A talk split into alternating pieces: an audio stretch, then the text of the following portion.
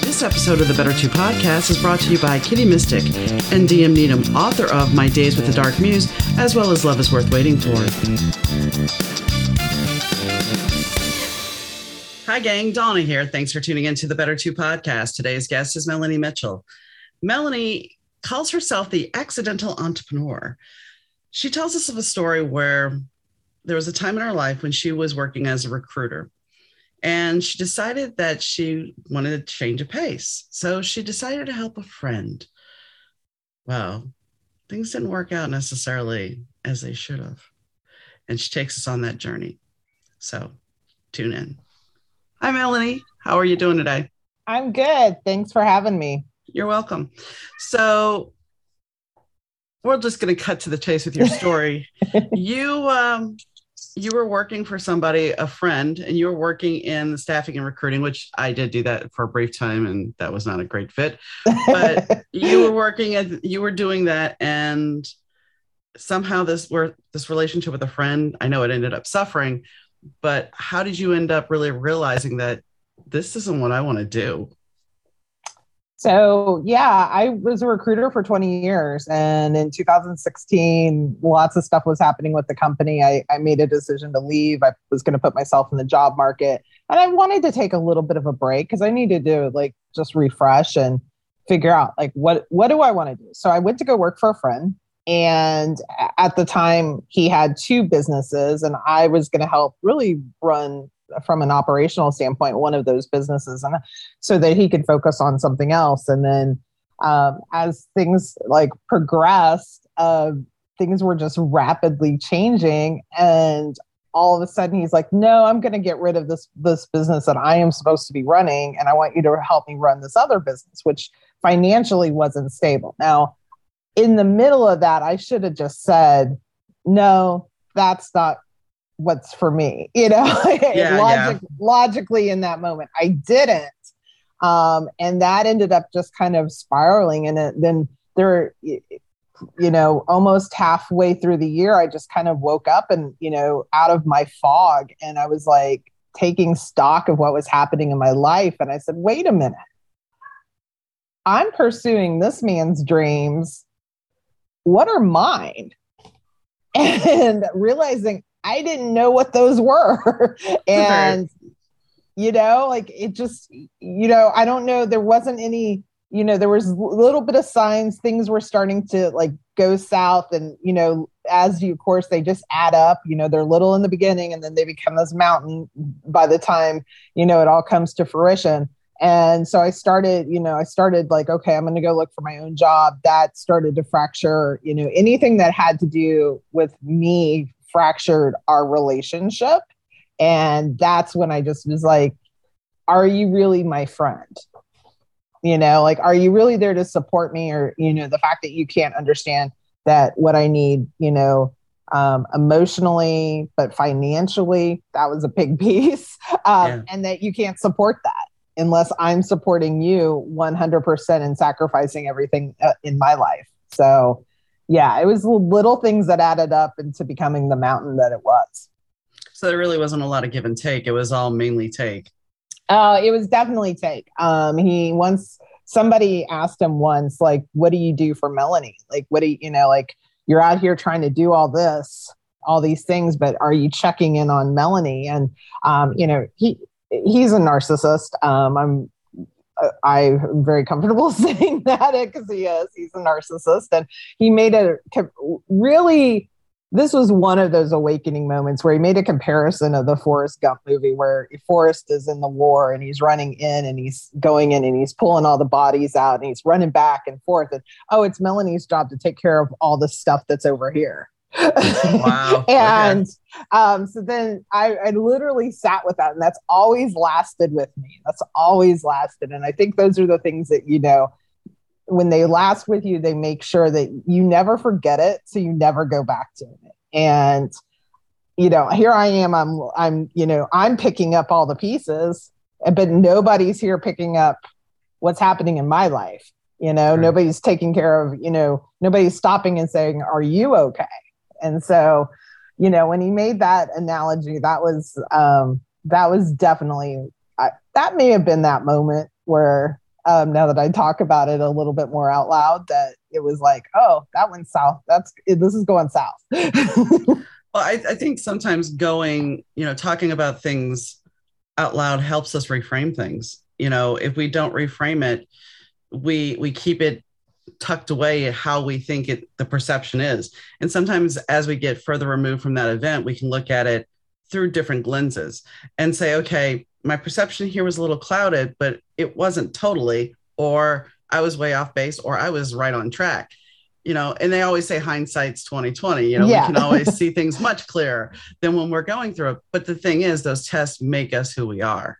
Absolutely. And you know, and at the end of the day, and people say, like, you know, you must, you know, do you do you hate him? Do you I don't have a relationship with him anymore. Um, by you know i made a very strategic decision to remove people that were toxic in my life and i own the fact that i stayed you know and i i allowed you know to a certain degree i allowed you know things to happen and i had to take ownership of my responsibility but also why that was in me to stay in a situation like that you know and really try to um, dive into that of like, what is it within my own self that didn't make me, you know, what is it that forces me to be in like really bad situations until I speak up and until like, you know, so I really own that aspect of like how I got there. Um, but then I also fully own how I got out of it. so, well,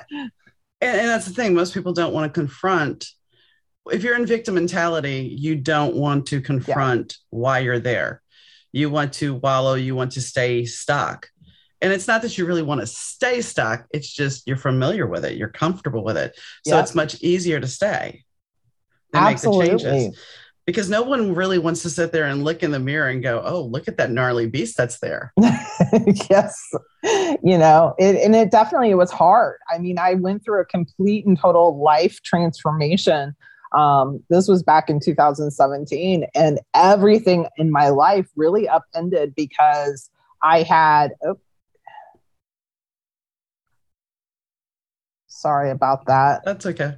Uh, thought I had turned off my calls, but um, okay. so, um, but yeah, so no, but I really went through a whole life transformation. I went through a life where financially, um, my careers, my friendships, relationships, all exploded in one moment and you know and it didn't happen overnight it was a accumulation of many things and you know and it it i hit a rock bottom and i think sometimes though you can't start to really analyze and really take you know you can't step away from yourself and look at yourself until you hit that rock bottom. And it is scary and it wasn't pretty.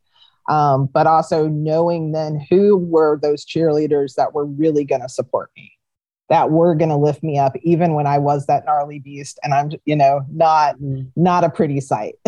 Right right. And i mean that's that's you find out at that moment who your your true supporters are and your true friends. Absolutely. And you know and i was very conscious of tightening that circle. So it wasn't just you know every you know it wasn't this large group of friends that i didn't really need that large group of friends. I just needed you know a handful of people that were gonna that were true that you know that they walked the talk that they spoke and you know that they really were the that they were going to be there for me in the good and the bad I think that's something that we we miss teaching kids and miss learning as kids because we're all we're all striving to be part of the popular crowd. We all yeah. want that large group of friends, but the truth of the matter is that large group of friends really is not truly your friends. I mean, we see it with social media now, but the fact is you have a core group of friends that are not your yes men. They're not going to sit there and go attaboy all the time. They're going to turn around and look at you and t- point out your flaws they're going to point out your truths. They're going to cheerlead you on, but they're also going to have your back when you're down. Yeah. And they're also going to be your truth teller because there's so, I mean, you can be surrounded by a ton of people, but if they're always telling you yes or what you want to hear because they think they're going to get something from you, then they're not really your friend. No, and and oftentimes too, like you know, it was just an interesting experience having you know going through this later in um, adulthood, and you know, really, and you know, because everything else had been very career, you know, I I had been on a very consistent career track. I you know, and it got by one person, you know, very much derailed from where I had been. Um, now, there's some great things that came from that. And so for that, I am appreciative, um, you know, because for whatever reasons, we do go on the journeys that we do.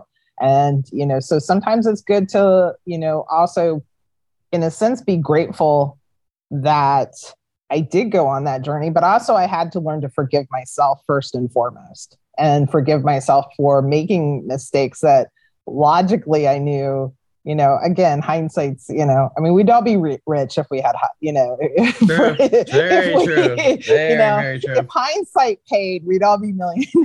so, very true. Um, you know, so, but, you know, forgiving myself was also a big component of that and um, allowing myself that forgiveness for making mistakes and knowing that it was going to, and that it would be okay that is the very that's one of the hardest lessons any of us need to learn is to forgive ourselves because we hold yep. ourselves you know no matter what critics on the outside world say to you you internally maybe not let the world know but internally you hold yourself to a much higher standard than everybody else. Absolutely. And i am my worst critic and i am you know and i do hold myself if i can't achieve you know if i feel like i've let myself down then i will carry that weight. Um I'll carry that weight for a long time. so, um, you know, until it just gets too heavy to carry anymore. So, yeah, for, uh, forgiving myself was a big, um, crucial factor of just moving on and being able to reframe where I wanted my own life to go. So, when you left, did you this job that he had you doing was it still part of staffing and recruiting or was it something totally no it was totally different. It was um he had a, a, a social media marketing firm and then also he was running a nonprofit. So um which i have some nonprofit experience um having that's where actually i got my career started was in nonprofit and doing special events and fundraising. And so staffing was actually kind of a whole new thing for me that i built this career um when i really i you know my first job i had no experience in it. And i honestly was like i'll take that job. And if it doesn't work out i'll you know i'll look for something else. It was you know over 20 years ago. So um no I, I, get it. I get it. you know when you're when you're younger and you know you're like eh, i can get something else. It's okay. Yeah. um, but um yeah so it was totally it was different in a lot of ways but you know at the end of the day, it was also supposed to use my strengths because I had been running a million dollar branch prior. Um, you know, I was respon you know, from an operational standpoint, I was responsible for staffing, you know, my own staff, my own budget, my own forecasting. So, you know, I had all of that experience, but um, you know, I learned, you know, but it, it really you have to be very wise in terms of who you decide to partner with, whether it's family or close friends and make sure that you t- you can actually have a reciprocal working relationship. It can't constantly be, you know, you can't just be the one that gives constantly and then, you know, the other person just constantly takes. And, and another thing people need to be aware of too is okay, so you're joining a startup company. That's awesome. That's great. But you have to be careful. I remember when I first moved up here, one of the, well, it was the second time I moved up here the first job I took was for a staffing company. They were mm-hmm. going to teach people how to train their telemarketers and pick and help for phone sales. So I have very little background in this. I have a background in communication. So I get the job, but it was me doing the cold calling and going out to interview these people. I don't have, you know, I, I, I interviewed people at Chuck E. Cheese when I was a man, assistant manager. this does not qualify me. I worked as a telemarketer one time in my life this does not make me a qualified candidate, but they were hungry. I needed a job. So here we go. So I go out to these companies and I, I, I would, I would, you know, interview people and that was fine. And then this is where it gets really weird. So I'm in the office and I'm looking through lists and everything. And the landlord comes in and knocks on the door. You know, he knocks on the door and he comes in. And I'm like, yes. And he goes, yeah, um, tell your boss if I don't have the rent check by the end of the week, I'm going to close the office. I'm going to kick you guys out. okay. so, you know, panic is there, but I'm not, I'm fine. And I had gone to this one company two or three times already. So my boss comes back and I tell my boss, you know, what the landlord said. And so he's like, well, you need to go to this company in the city. I'm like, okay, fine. So I had already been there twice. We had never found a candidate they liked. So I interviewed people, and this one guy, it's a sales job. This one guy comes in with plaques, trophies, and everything else. And I'm just like, who brings all this to an interview? but anyway, long story short, so I wrap up the interview, and the guy who I'm has hired this company looks at me and goes, Seth, you know, out of all the candidates that you presented with, with me, I'm like, yeah. He goes, how about you? I'm like, excuse me? He goes, how about you? How would you like to do an inside sales job? I'm like, okay. So I'm like, I have to give two weeks notice, blah, blah, blah. I went back, they fired me on the spot. yeah. And so I started the next day. I don't know what happened with the telemarketing company, but my whole point is there was so so much insecurity with the telemarketing staffing company that it's like if you know that's going on, you need to find a way out. Yeah. Yeah. And, and for, fortunately, I was presented with one. No, yeah, definitely. I mean, I think that when I started seeing writing on the wall of finances and just some things that were happening that should not have been happening, um, you know, I started looking for another job. And truthfully, I landed a job fairly quickly. And that's, you know, when a lot of that tension happened of, um, like, you know, how dare you leave me? How dare, you know, like it was like you betrayed me. Mm-hmm. Like, but again, it wasn't like, but I need money. Like I, you know, right. like it, it's, you know, like I need, uh, you know, I'm a single mom. I, I have a teenage daughter at home, you know, like I need to be responsible, you know, like I have to be a responsible adult. And, um, you know, and there's things, of course, you know, that from learning, taking that opportunity and uh, going through that process, but it was getting me back into a space that I was, you know, definitely it was, it was back into recruiting and staffing. And, um, but also from that standpoint, when somebody doesn't understand your mo you know your reasons for making certain decisions when it should be pretty evident you know yeah. it's like hmm like now like now that was a time where it's all becoming crystal clear and you know putting those uh, wheels in motion and really just making that happen um, was you know the start of you know the really the big start of it because i was like mm, I don't know, like I would be, you know, I maybe would be sad or, you know, I could definitely say disappointed if I was the shoe was on the other foot, but I'm not sure that I would just be angry. I'm not even right. sure that I could get, you know, because I've had staff leave me before. Of course, I'm, you know, there's always times that you're disappointed when, you know, certain people leave and things, but, you know, I've never been angry about it. no. And I mean, you know, same thing with the position I was in. It's like, look, I have rent to pay. I'm, I'm splitting a place with a friend, but I still have certain necessities I have to meet. And, you know, when the landlord is knocking on the door telling you right. that the office may close, you just don't get a warm fuzzy. And I mean, when I told them, I said, well, I have another, you know, I was offered this job. They were just livid with me. And I'm like, you know, you haven't been able to give these people a candidate that they really wanted. You guys brought these people in. I interviewed them. They weren't happy. What was I supposed to do? Right. You know, it's like, and at some point too other people have to talk you know you do and that's part of also taking away the the pressure on yourself. Is like mm-hmm. other people have to own their responsibility in that you know in any type of relationship whether it's career you know um, personal friendships whatever it is there's two parties. And each party has responsibilities to that relationship. And if one is not you know holding up their end you know, then it's okay to say, okay, this isn't for me. I need to get out of this. I think one of the biggest things, and I had a guest on, wow, okay, I think season one, this will be season five or season six, I'm not sure. um, but I had a guest on that talked about expectations. And the truth of the matter is, we we don't have that conversation. We're not taught yep. to verbalize our expectations. We're ta- taught, especially as women and as yep. kids, when we're kids, that you need to sit down and be quiet. You're not supposed to have a voice. And so we don't know how to communicate our expectations. And, and, you know, people will go, well, that's just in the bedroom. No, this is real life all the time across the board. Yeah. Even with even with girlfriends, you don't know how to talk talk to each other about the expectations of what you think is should be in that relationship absolutely and you know and it's one of those things that i think we're because we don't choose to have those conversations or we don't know how to even we're afraid to because it is scary. It's you know especially like with girlfriends you know?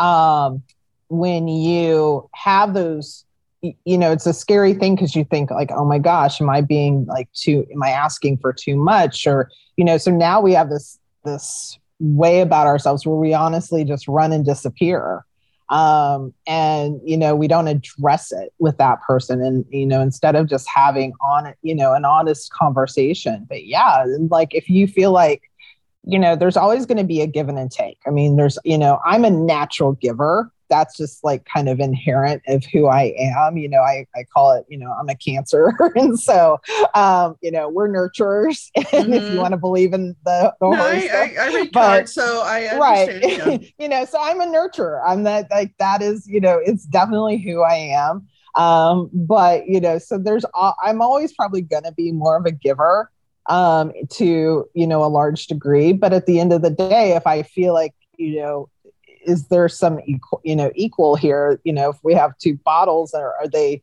are they staying level? And it's okay if they shift up. You know, my best friend and I, you know, we joke like, um, because I, you know, we both suffer from anxiety and like sometimes right now she's studying for a PMP exam. She's got all these things going on. And you know, I'm pretty good right now. So I'm like, as long as one of us is, you yeah. know, up and the other one is down, I said, we're okay. It's when if one of us were both down at the same time, I said the world's in trouble. So yeah, my, my husband and I used to have a, a blue panda that if one of us wasn't in the mood to talk or whatever and we're kind of down, the blue ta- the blue panda went on the kitchen table. Yeah. and that was just okay. I know we're just gonna we'll, we'll just be chill today. You know, when you were describing the, you know, ec- there's two things. The Ace of Wands in my tarot deck is basically your whole thing about how things started building up because it builds up just nice and low and then gets bigger and bigger and then blows up. So yeah. your whole situation, I was going to say that earlier, but I'm like, I don't know if she, she would subscribe to that. So I didn't. Um, but the thing about expectations is the pro the, the other problem with that conversation is if you wait to talk to somebody about the expectations because your expectations aren't being met, they're going to blow up Right. It's not about 75% of the time, they're not going to, and they're not going to take onus that, hey, maybe I was wrong. I had this happen last summer. Uh, a person and I got into it, and she went after me, and I just backed off. I just let it go. Her and I are no longer friends. But here's the thing I'm willing now to look back and say, okay, it was my expectations. It was my fault because my expectations were be- weren't being met. How ever.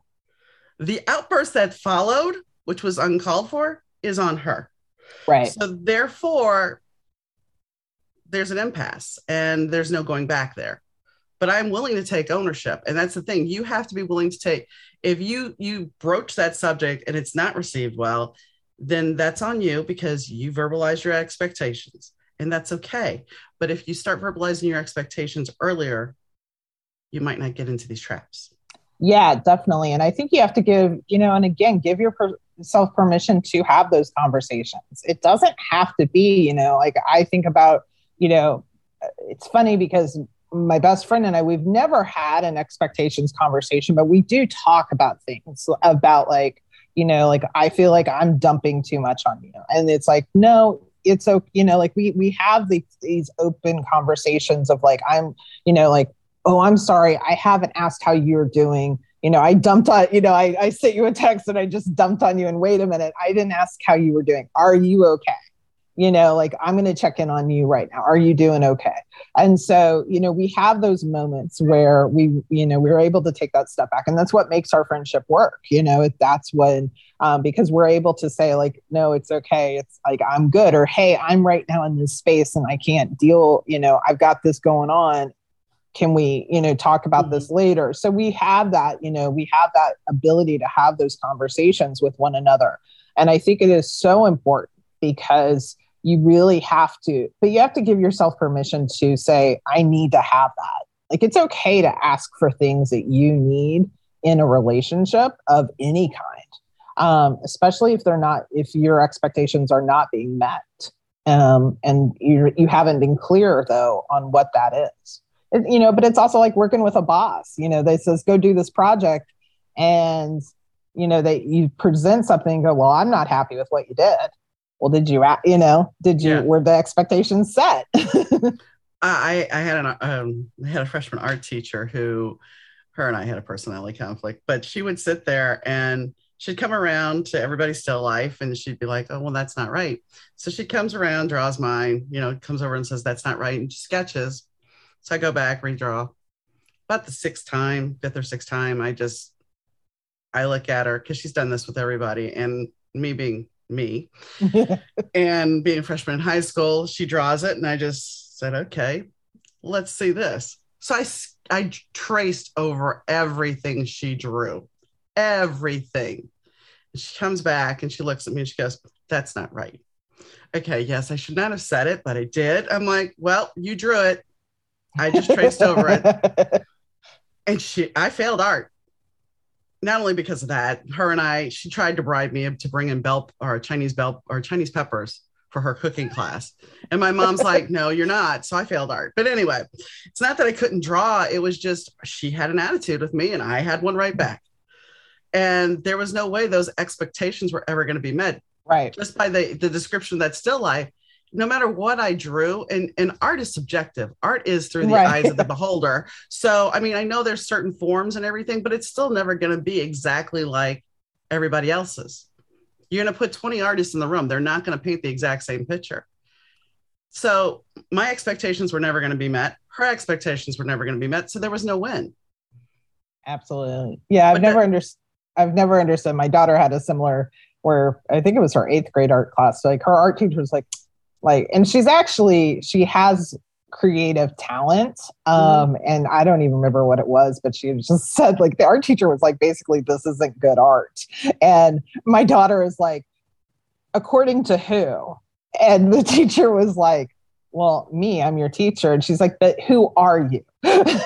my daughter wow. has always been a very, okay. um, mm-hmm. my daughter came out um, born just um, determining her own. She was three months. She was still well, she was born early, and no matter what, she still they tried to stop it for three months, and she still came early. So she's always been that. She's always been that little personality where she literally is like, "And who are you?" well, I mean, and for like me, because I was at an all-girl Catholic school at the time, because I flunked art, I couldn't take any more art classes. So then when we when we moved to a different city and I went to a different school, my art teacher, I was his one of his pets he loved my work. My and I took art my senior year, and I was member of the art club. So it was just like because this one woman decided that she didn't like me, she stifled everything. Yep. And and is that right? And I think since we're talking about school, we need to have a class that talks about our mental health, that talks about expectations, that talks about relationships, because whether it be your boss who's going to sit there and say, Well, I don't like that project, or the teacher that's going to be like, Well, that's not quality work. You, you need to know that, you know, sometimes you're never going to meet somebody else's expectations because yeah. their expectations are not realistic. Absolutely. And we do need to have, like, these are the conversations that we should, you know, it's great we're having them as adults, but the fact is, what would how much better had would things have been or easier had we had these, you know, as kids and understanding that, you know, as women in particular, that you can have, you know, you can have a voice, you can have an opinion. Um, you don't have to just accept what you're told to do and how to do it, you know and mm-hmm. and to and that it, you know sometimes no you're not gonna you know you're not gonna be everybody's cup of tea and that you know that's not gonna be a win-win you know like there's no win in that situation no matter yeah. what you did you were never gonna win that woman over right you know and so you know and the same goes though for our relationships now is like sometimes you're just gonna hit an impasse mm-hmm. and you have to be able to say okay, this is one of those times that no matter how much I'm trying or what I'm doing, this isn't working. And I need to step back and I need to step away. yeah. and you know and and be okay with it and be okay with that um, because as, also as women we try to fix things oh yeah you know? yeah we're gonna fix it yeah make it all better yeah yeah and, and i mean it's like we we we work hard we try to make this person better. We try to appease this person. We try to you know we try to fix things. Like you said i mean i talk about i've talked about in the past my husband was legally blind so he could still see but he couldn't see out of one eye completely and he had very poor vision in the other and he couldn't see lasers. But yet my husband wanted a chop cut miter saw because he had this plan to redo the pantry. Now i know most likely people are like why would you let a blind guy fool a saw well here's the truth of the matter he never used it it's brand new it's sitting in the garage and i will sell it eventually but it's just one of those things where it's like I did it when he's like, Can we get it? It was kind of like, okay, to appease him, the part that wants to please, that we're yeah. taught that as women we're supposed to please, um, said, Okay, you can get it. I figured most likely I would have ended up cutting because he wouldn't have done it, but it, was all about pleasing him. Yep. And, and you, you know, and it's okay to do that every so often, but it's when you develop the cycle of that's all you do. Well, for him at the time, he was terminally ill. So, you know, at that point when you're when you're dealing with somebody terminally ill, that's a whole other set of expectations that yes. you don't even realize you're doing until you're that part is over and then you're unpacking going wait a second i've been living in anxiety and fear and and people pleasing for x number of years and i didn't even realize it Oh yes, I had my my mom was terminally ill, and we lost her last in December of um, 2020. Um, and so, um, and then prior to that, we had lost the year before we lost my dad. So we went through all mm, this, sorry. you know. So this mm. this um, and as the daughter, it, you know, this is a whole other conversation. Oh yeah, I know. No, I've lost my mom. I understand. You know, but it's like one of those things where, um, you know, I think I didn't, it's funny because I did the opposite with my mom. I didn't necessarily want to please her by giving her everything. I like wanted to push her because I wanted her to be better. You know, like mm-hmm. I, I was like, no, I want my mom that is this, you know, you know, this it took me a while to like say, this is who she is right now. And maybe sometimes she just wants her Sonic slushy. And even though she shouldn't have the sugar, and it's like, you know, like sometimes I just needed to say, okay, let me go get your. She had a very special order that nobody. I, get, I mean, when my when my grandma moved up here after Katrina, you know, she was 75 and she had been living a very modest life. And it was like, okay, I know she's diabetic and I know she really needs to watch what she has. In the same token, I also knew quality over quantity. She couldn't see you know, I could put on a wrestling video game. She thought she was watching a wrestling match. That's how poor her vision was. So I tried to make the best. And, and, you know, she wanted a strawberry milkshake. It's like, well, so we, we started with the Ensure. But then there was, you know, one day it's like for her birthday, it's like, well, I'm going to go get you a strawberry frappuccino. She had never had one before. It was like, it was a great treat for her. So sometimes, especially when you're dealing with the, the fact that these may be their last days and you know that, which is the hardest thing in the world to deal with. Yeah. you you kind of say okay quality versus quantity. Do you want them to enjoy or do you want them to be eating gruel and miserable? Right. I mean and you have to look at you have to turn around look back at your own self and go how do i want to live my last days? Yeah yeah it was a that was definitely a teaching moment for me just because i took i would fly back and forth from maryland to missouri and help take care of her for like a month at an end. And then like we had friends and family and things like that that were helping. And um, you know and as the and as the perpetual kid um, you know i wanted i wanted my mom just to be the mom that i knew you know? Yeah. and so it took a it took a long time for me to kind of get to that point of where not just to fight it you know not to you know and of course we also you know but then i'd have to deal with things like oh i want to go to walmart like should want to go to walmart every day and this was during covid and so i'm mm-hmm. like mom, you can't go to like we can't like I don't want to go to Walmart. Yeah, like, yeah, yeah. Like I don't want to go to Walmart and I'm not getting COVID. Okay. Yeah. so I'm like, you're not going to Walmart. Like, we don't need to go to Walmart every day, mom. Um, you know, so it's just like, you know, fight, you know, we we would argue over like you know and of course now again hindsight you know like those are all silly stupid things and um, didn't really matter in the big picture of life. And you know and again it's like okay if she wants to go to walmart okay let's just buck it up and yeah, yeah peas and yeah, and, peas. and go back to being that you know but yeah you have to you know it's a pick and choose kind of thing. It's assessing it and um, being able to you know sometimes it's good to take a step back and remove yourself from situations and just look at it and go okay what am i doing? Where am i at and what am i doing? And how you know is this good for me? Is it good for the other person? You know and take stock of things. My it's funny because right before i started this my stepsister emailed me or texted me a picture of my dad and her.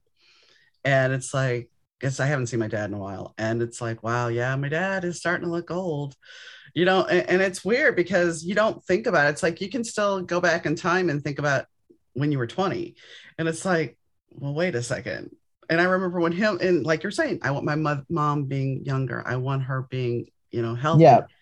And it just it's like all of a sudden this flip, switch flips and you're starting to see them in a different light. Yeah. It is. It's a it's a hard transition as a kid, you know. I mean, I'm going to be 49 in July and um, you know, I mean, I'm still like, oh, I'm the kid, and I'm still, you know, I'm I, am i am her oldest, and I'm still the kid, you know, and um, you know, like, you know, so it is hard. It's hard to, it, it's a hard transition um, when you start seeing that um, your parents transitioning, um, you know, as they get older and not able to do the things that they were once able to do. And you're like, oh, wait a minute, you know, and so, yeah, it's, it's, uh, you know, I mean, it's life and we have mm-hmm. to deal with it. There's not a lot of other options there, but for me, it was kind of surreal because my mom died when I was 22 or 23.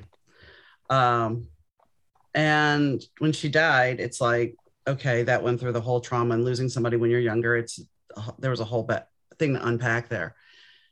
So I didn't watch her age. I didn't, and it's like when I hit 41, because that was her age, it was kind of like, okay, so I'm the same age as her. When I hit 42, I'm like, I outlived her.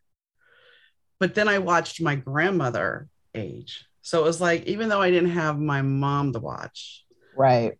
And, and the thing I regret the most, and this is going to sound bad, I guess, is I didn't look at my mom's health history. I was too young. I didn't think, hey, you really want to write down what's what she had, because that way it's all documented for you because gee, you know, your genes, it's in your DNA. Right. Yeah. you don't think about those things. You're just like, okay.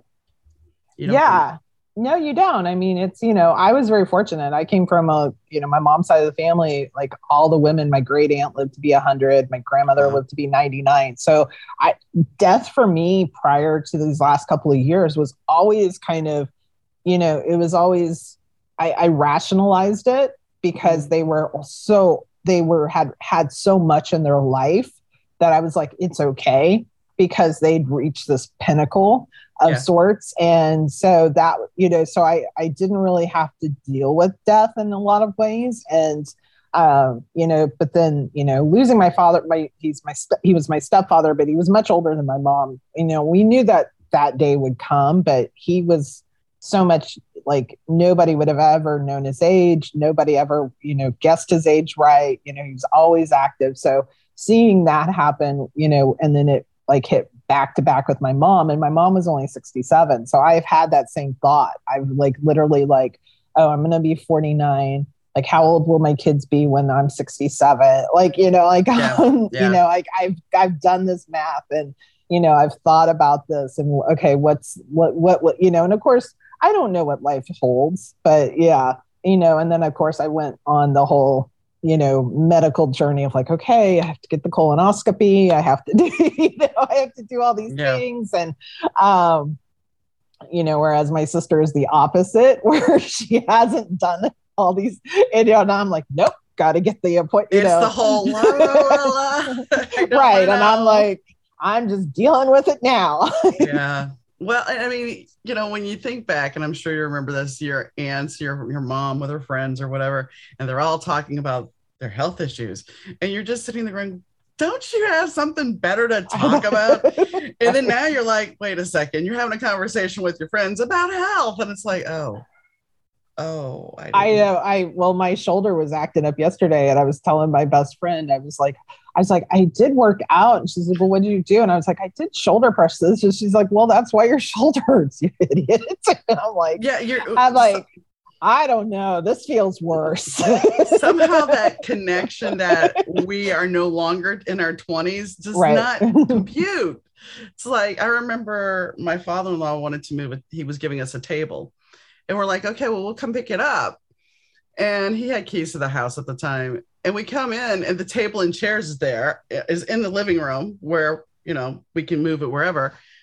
The man was in his 80s by himself. He moved the table and the chairs. I'm like, is your dad trying to check out? Because that's a heart attack waiting to happen. Right. Yeah. And I mean, he he even told us he got up on the roof of his house. He had a single story house, a ranch, and he got up on the roof and he forgot how to get down. It took him a while to remember how to get down because it just wasn't there. And it's not that he knew that he, it wasn't that he couldn't use a ladder. It was just there was the intimidation fear factor that Fact, right. brought in. Yeah. And well, you know, I mean, fear is the other big factor that, you know, oftentimes why we choose not to do things or, um, you know, or if you are fearless, um, you maybe do too many crazy things and then have the other aspect of regret. Um, yeah. So, but yeah, I mean, it's definitely, you know, I think when you know life throws you curveballs and you know um, you know definitely losing my mom was one of those things that you know it puts a lot of things in perspective and it's just um, you know i don't tend to get as stressed out about certain things as much anymore um, you know they still peak up but for the most part you know i just kind of take it i take things more in stride because i'm sense. just like you know hey we don't really know how much you know time we all have on this planet. So, you know, I've got to choose how I'm going to, you know, what what is the energy I'm going to expend on certain people and things. So, right. So, you call yourself the accidental entrepreneur, which is way off topic. we're just talking about it. So let's switch gears. And why do you do? Why do you call yourself that? You know, it goes back to that first story back in 2017. So I was taking a coaching course at the time. I really, honestly, I wasn't going to become a career coach. I, that wasn't my intention. Um, uh, I, I took it and I was like, oh, we'll see. You know, like I didn't want, I wasn't even going to use it. I don't, you know, if um, I was offered to the course, and I was like, sure, I'll take it. Um, and so I took it, and then you know I was still working. I was still working in recruiting, um, and but because of the financial situation I had been in, I was in desperate need of money. I mean, I, I there's nothing like glamorous about like oh how you know like some inspirational moment. I I literally was like, okay, I know I could do somebody's resume, so why not use this as a way to earn some extra cash? And seriously, just started as just writing resumes, helping people with their resumes. That was all it was ever going to be. Like I didn't have this like plan of like this vision of like, oh, I'm going to have this company or I'm going to have my own practice and I'm going to do all these amazing things. Mm-hmm. Nothing like that. Um, and then it just slowly started to grow. And then I had a client that said, well, could you help me, you know, prepare me for the interview? And I said, sure, because that's something I actually loved doing when I was a recruiter. Um, and I said, okay. And they're like, how much do you charge? And I'm like, I don't know. yeah, that's that's always the question when somebody says, "How much do you charge to do that?" I don't know. I don't know. I'm like, um, I don't know. Um, and so then it started from that, and then it just slowly started to grow. And then by t- 2018, by June of 2018, I was doing. I had already been doing it full time. I was working full time for a company in DC uh, handling all their corporate recruiting. And then I was doing this literally, it was in any break I had, I'd get home, I would work on that. And it just grew and created this ability for me to do it full time that by that summer and within a year basically yeah pretty much within a year so and then that's where that came from and so now i'm on this entrepreneurial journey that I was not, I had yeah. no intention of ever being on. like that was not the plan. so you know which is is taught me a lot of lessons and you know it's it's it's you know there's there's good and there's bad in but that's with anything that you do in life and um so yeah that's why i call myself the accidental entrepreneur because i it was completely by accident it was not intended sometimes the best things in life happen that way. Yep. You know i just i i did something because i knew i could you know i used the skill set i had and i could earn extra cash and you know i took that and it just slowly grew and people started recommending me to others and um, you know and i was really self-taught. I tell people all the time because of the financial situation i was in. I didn't even have like some people say oh i worked on a shoestring budget. I'm like i didn't even have a shoestring. Okay? I made like one investment on in myself that was like um, it wasn't even really substantial, but at the time it was substantial to me and, you know, and it paid off. And I was like, okay, I can, you know, like that yeah. paid off already. Like I can, you know, I can do this. And so I've always been kind of scrappy in that sense. Um, you know, when it's come to my career and, um, you know, I was always kind of a scrappy kid anyway. So, you know, that, that part of it is finally paid off being the scrappy kid. so and, and I mean that's the thing is sometimes you have to keep pushing. You can't just give up. Yeah. Well, and I couldn't. I have, you know, I had my, you know, my daughter, she's 19 now, and, you know, she was living with me at the time. And, um, you know, like I couldn't give up. I couldn't, right. you know, I couldn't, you know, back then I couldn't lay in bed all day, even though that's what I wanted to do. I was really, I had hit a really high level depression and lack confidence in myself. And, um, you know, but I had to get her to school. I had to get her to field hockey practice or theater or whatever she had going on. You know, she still relied on me. And, um, you know, she still needed a mom. And so I couldn't give up. And, you know, I couldn't just throw in the towel and say, okay, this is, you know, this is my life. And, you know, something just, you know, she was definitely the motivator to continue to push me um, but also just rediscovering like that I could still, you know, that I still could, that I still had abilities that's people that I could still go out and not just create a business for myself, but also I, you know, still went out and got job, you know, a, a new job, um, you know, and was able to do all of that on my own. And so that I could still have that because I, there came a time where I just didn't believe in myself anymore. And that happens to a lot of us. I mean, especially as we get older and if we've lost a job or any kind of major life change, it's like we have to rediscover who we are. Yeah.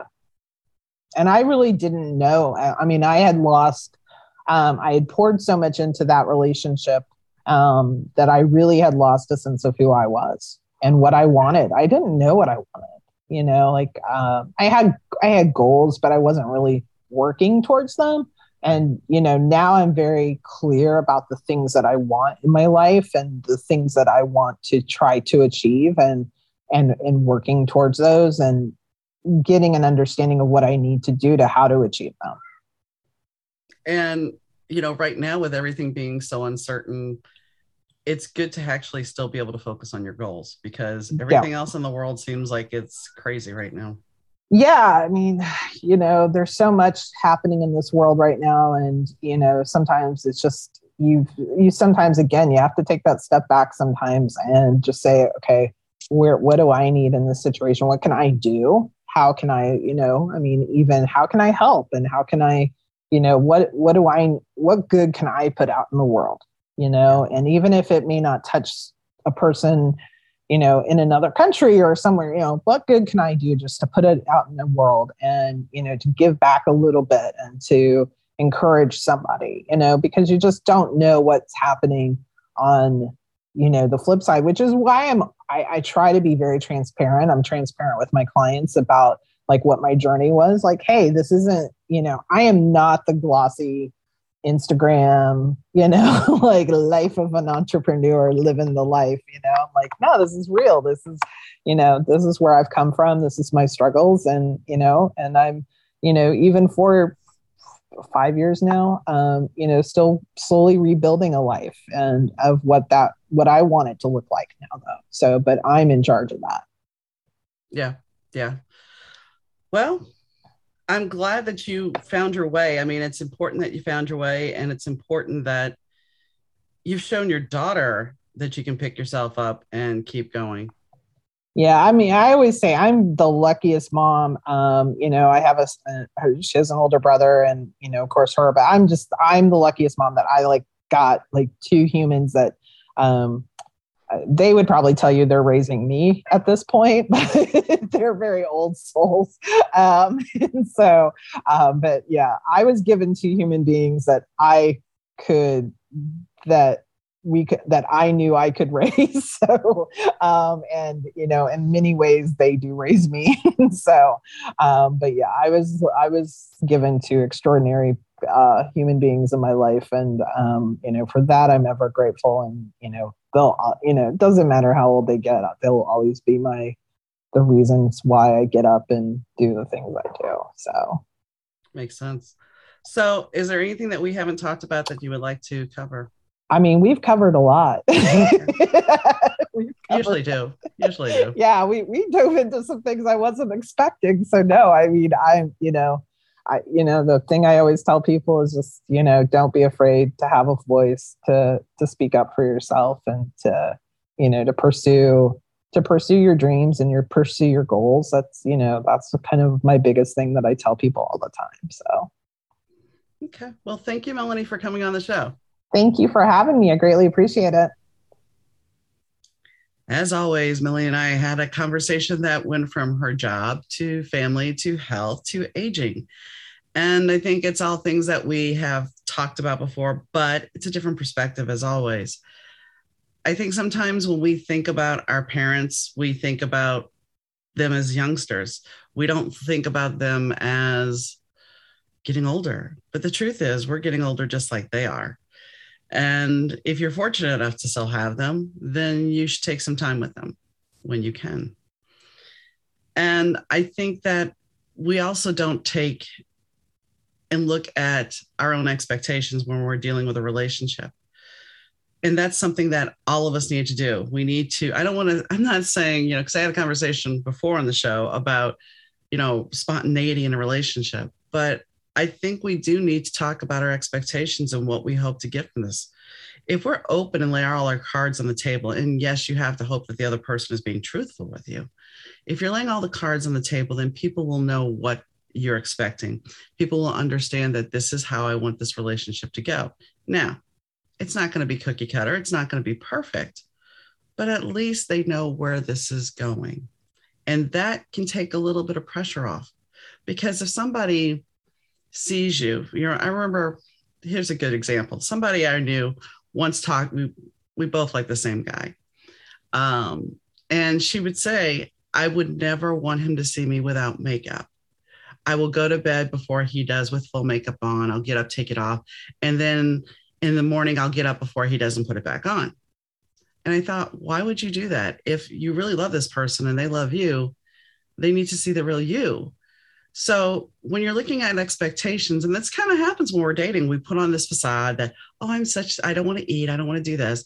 But the whole fact is, if we want to be in a relationship with somebody, we have to show them the real you, the real self. Because if you don't, how are you going to have a real relationship?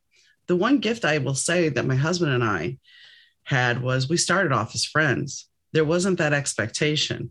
Granted, the first time he saw me, I was all dolled up and he said that I was out of his league. But we started off as friends and I didn't put any onus on that. We knew how to communicate, we knew how to talk, and that made it easy. So put your expectations out there, be honest about who you are, what you want in your life. Because if you're going to get in a relationship, whether it be a business partnership, a friendship, whatever, and this really doesn't align with you, you're going to know. So, on that note, I hope you have a wonderful day, but I got some business to take care of first. So, if you have a question and comment or you want to be a guest on the podcast, please drop me a line at Dauna, D A U N A, at better2podcast.com. That's Dauna at better2podcast.com. If you missed an episode, you can catch it at better2podcast.com as well. And all our social media links are there. I hope you enjoyed today's show. And our sound and audio is done by Rich Zai of Third Ear Audio Productions. The show has been presented to you in sponsorship with Kitty Mystic and dmneedham.com, which is me.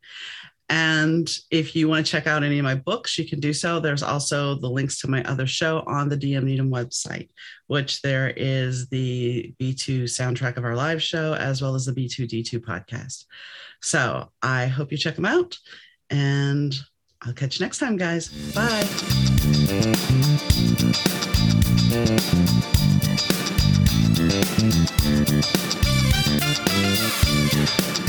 The Better 2 podcast is mixed, edited, and produced by Rich Zai of Third Ear Audio Productions.